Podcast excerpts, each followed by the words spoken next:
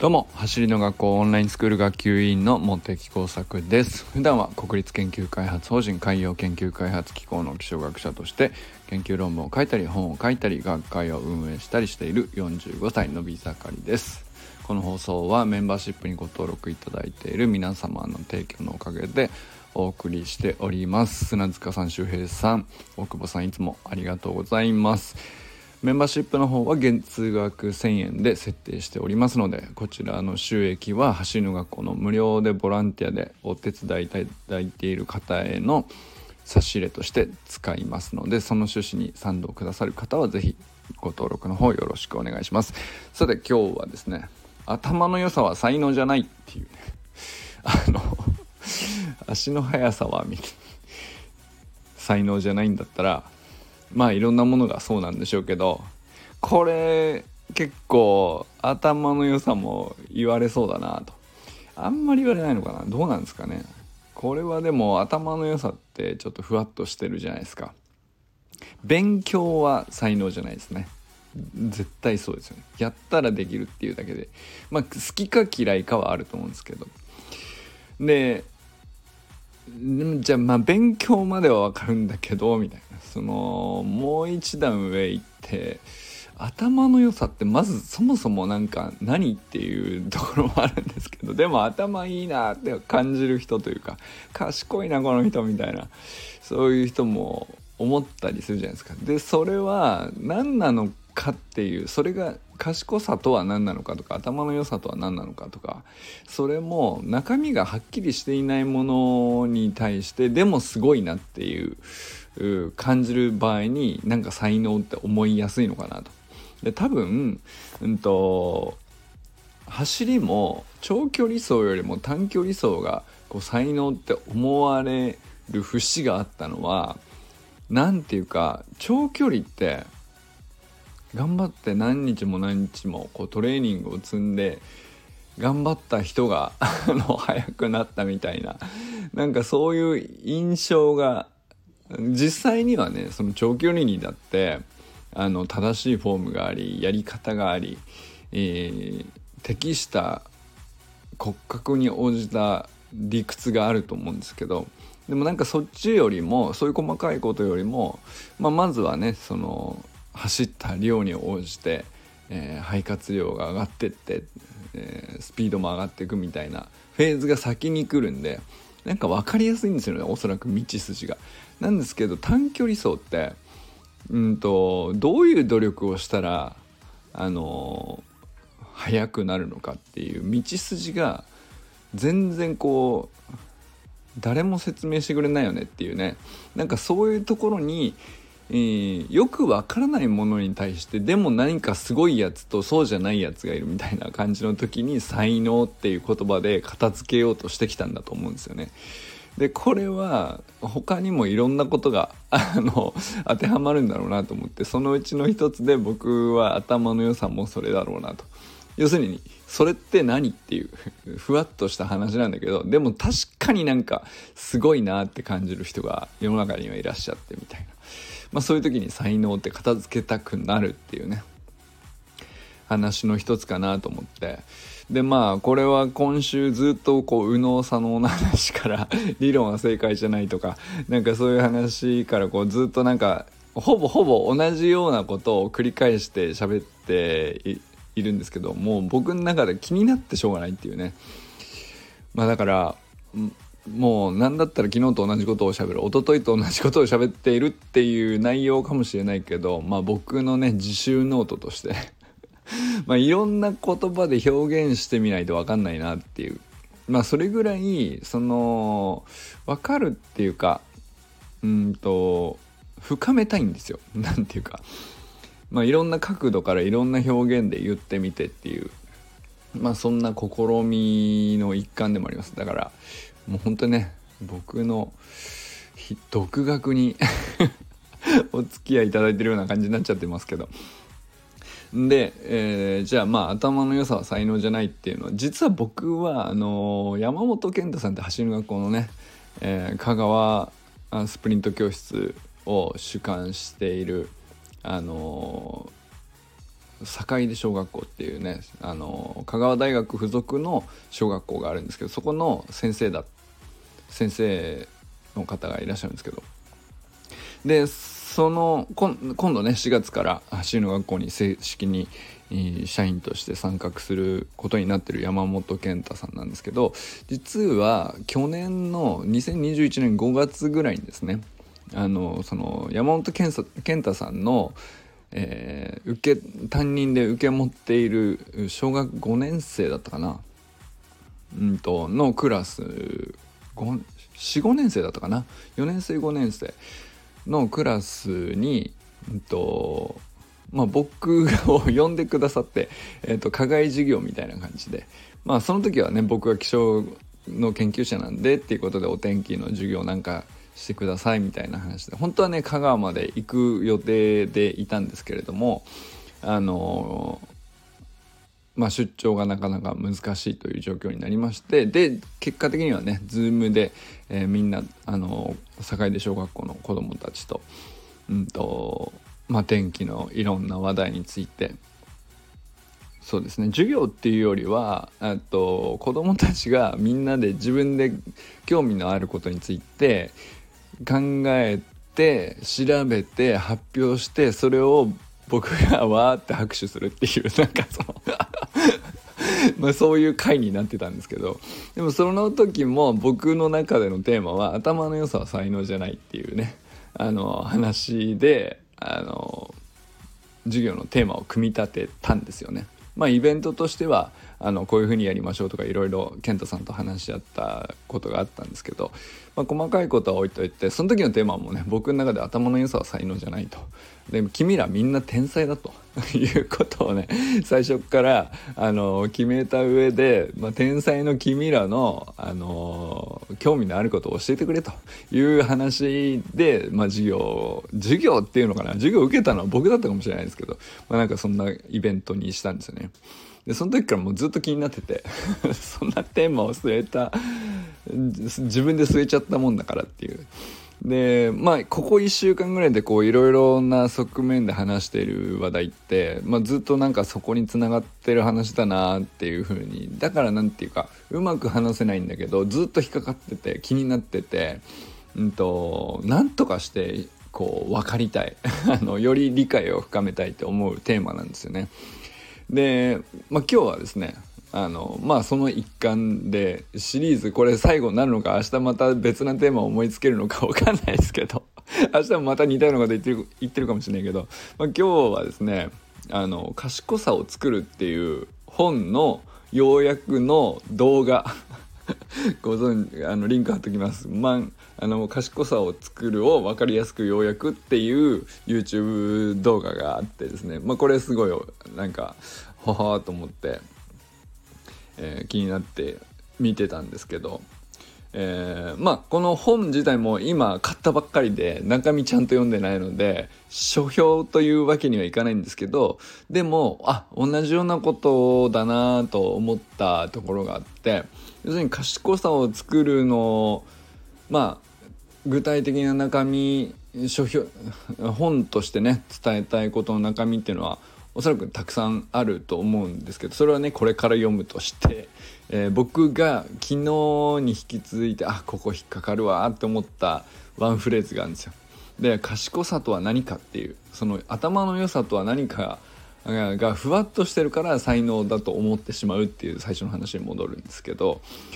まずここが分かればいいんだと。じゃあそれが分かればそれをトレーニングすればいいんだってなるかなと思ったんで。でじゃあこの本では賢さ頭の良さっていうのはどういうふうに定義しているかっていうと賢さっていうのは抽象と具体の往復の、まあ、回数が多かったり早かったり往復することが早かったり、多面的多彩だったりとかっていうことを指しているというふうになんかあの一言で言うとうん表現してるんですね。であの抽象と具体の往復っていう時点で抽象的な表現だなと思うかもしれないですけど、まあ、ちょっと書き下しましょうか。抽象的っていうのは要するに共通点とか本質だけを抜き出して一般化してまとめて言えることってどんなことっていう表現のことなんですよね。でまあ頭の良さっていうふうに表現したのもそういうことなんですよ。あのこれが抽象的なんですよね頭の良さっていうのは抽象的なんですよ。でもテストで100点と取りましたもえっとまあ、小学校高学年での学力テストでの時なのか小テストでの漢字のテストの100小テストで100点を取ったのかとかっていう話になってくるとそれ具体的な話じゃないですか。あるいは頭の良さってそういう勉強とか科目の話だけじゃなくてじゃあ友達同士があの別々の目的を持っていってなんか一つになれなかった時にあの友達同士の、うん、共通の、うん、興味を見つけてここを目標に据えないかといってこうまとめるとかっていうね、まあ、そういうところに目をつけて、えー、みんなをまとめる力を持っているとか。それってまあリーダーシップとも言うかもしれないけどそれを見つけること自体に頭の良さがあると思うんですよね。それって結構うんと勉強とは違う意味でのよく言われる頭の良さというか。あるいは人の考えていることを察することができるとかも頭の良さの具体的な例の一つに入ってくるんじゃないかなと思うんですけど、まあ、そういうことですね。でそれが具体的なことなんです。つまり抽象は頭の良さみたいな表現のことですね。で具体っていうのはなどんなもので測った時誰がいつ測ったそれを測ったのっていう時をここ個別に場面とか種類とか区分けとか全部細分化してってまあ実際の点数であるとか数字であるとか、えー、誰だ誰と誰がこういうふうに揉めている時にこういうふうに解決したとかっていうね、まあ、そこを観察した結果の事実をあの示した部分っていうか、まあ、それが具体になってくると思うんですよね。でもなんか事実だけをこうたくさんあの知識だけをたくさん知ってるとか事実だけをたくさん整理したとか、えー、それだけだとうんとあのまあ、詳しい人かもしれないけど頭がいい人かどうかとはイコールではなんとなくないなっていうなると思うんですけどじゃあまあ整理した上でその中から共通点とか本質はここじゃないのってスパッと言いにくみたいなことかっこよくできたらそれがまあ抽象化っていうことなんですけど、まあ、その往復行ったり来たり両方できるっていうことですね抽象的なことばっかり言っててもなんか賢ぶってていけすかないってなっちゃうかもしれないけど具体的なことだけ言ってて全然成立かねえのなんかいろいろ知ってんだけどこの人はみたいなのもなんか頭がいいようでいいようんってなるっていうね。でだけどこれは要するにその抽象と具体を自在にこう往復できるしどんな分野でもあの抽象化できる具体化も可能。でなんだったらその表現とかアプローチの仕方とかっていうのも、うんと、いろんなうんなんていうんですかね道筋を知ってるみたいなそういうことが行ったり来たり自由自在にできるっていうのがいわゆる頭の良さ賢さだというふうにここではこのね動画の中では表現してるっていうことなんですよね。でそれは僕はすごく深く納得したんですよ。今も昨日までは左脳で論理的に明らかに間違いを排除するとか右脳で直感的に即決定即行動みたいな話をしていましたけどすごくつながる話ですよね。えーでまあ例えば走り革命理論っていうのは、えー、具体的な何て言うか ドリルの話ですよねいわゆるね走りでいくと、うん、走りそのものっていうよりもあの要するに 50m 走っていうと実はすごく抽象的なんですよ。どうあの例えばスタート中間疾走加速とかってえー、分けることもできるけどそれでもちょっと具体化はしてるけどそれもそれぞれなんとなくまだまだ抽象的でそれをさらに細かく区分していくとドリルっていう言われるものにねいわゆるトレーニングメニューとか、えー、そういうものにこう細かく分かれていくわけですよね。じゃあそれができるためにはさらにどうしたらいいのっていうふうにどんどんどんどん細分化していったそれが走り革命理論なんですよね。だから走り革命理論っていうのは要するに具体なんですよね。で 50m 走っていううまあ走りでいくと一般的なわけじゃないですか。要するにそれをどれだけ速く走り抜くのかと。でそれはスタートが強い人もいればあの 30m 以降が強い人もいれば中間のね、え、20m 付近あたりがなんかえらい加速速いなっていう人もいるわけなんですよね。でそれでもその辺はひっくるめてとりあえず 50m でのタイムだけで、えー、まとめて評価するというのがあの抽象的な話だと思うんですよ。でこれって、うんと、頭の中の話でいくとインプットとアウトプットに相当しててで頭の良さっていうのも結局インプットとアウトプットを交互にたくさん行うっていうことでこううん育って育っていくよっていう話がねまあ、あの動画でも言われているわけなんですけどこれって賢さだけじゃなくて 要するに運動もそのまんまだなと思う要するに運動神経だって脳みそからあの指令で作り出される話なので結局頭の良さは才能じゃないっていうのの一部に足の速さも才能じゃないっていうことが含まれてるなと思ったんですよね。だから抽象的なあこと要するに 50m 走とか 100m 走とかあるいは何だろうなトラックを走るのか直線で走るのかあの折り返しを含んだ走りなのかとか、まあ、あるいは球技の中での走りなのかとかいろいろありますけど、まあ、その場面を設定した時点で、まあ、ある抽象的なアウトプットが決まると思うんですよね。でそのアウトプットをの、まあ、パフォーマンスをより良くするっていうことのために具体は具体的ににすべきことは何なのかっていう道筋というかその往復する方法が分かればあの才能じゃないと訓練すればいいだけだとはすっきり納得できるんですよ。でもその道筋が往復するための道筋が見えてないと才能だからってなっちゃうんですね。ということだなと思ったっていう話なんですけども。まあ、そうするとじゃあまああの折り返しが折り返しというか切り返しの運動がすごくたくさん含まれるようなスポーツの中で足が速いというふうに、まあ、そういう選手になりたいというのであれば切り返しとは何なのかっていう。うん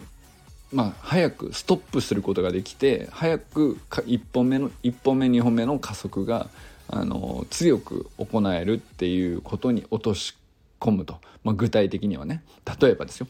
まあ、そういうふうに考えるとじゃあその切り返しが弱くて遅いのかあの切り返すことができた後の一歩目が弱いのかとかっていうふうにあの観察できると思うんですよね。そうするとじゃあどこを鍛えようかなって具体的に道筋が見えてくるんでそうするとじゃあ才能じゃなくてこれを訓練すればいいんだってなっていくと思うんですよね。この往復がすっげえその何をやるにしても重要だっていうことがねなんかあの頭の良さは才能じゃないっていう動画を見ながら抽象と具体の往復だっていう一言で僕僕はあのまたね違う表現で昨日と同じことを言っているっていう話ではあるんですけどまたなんかすごくすっきりした話だなと思ってですね話してみたかったということでございましたということで今日はね頭の良さは才能じゃないということについてまあ今週1週間こんな感じかもしれない。俺ずっと今ずっとこんなこと考えてますね。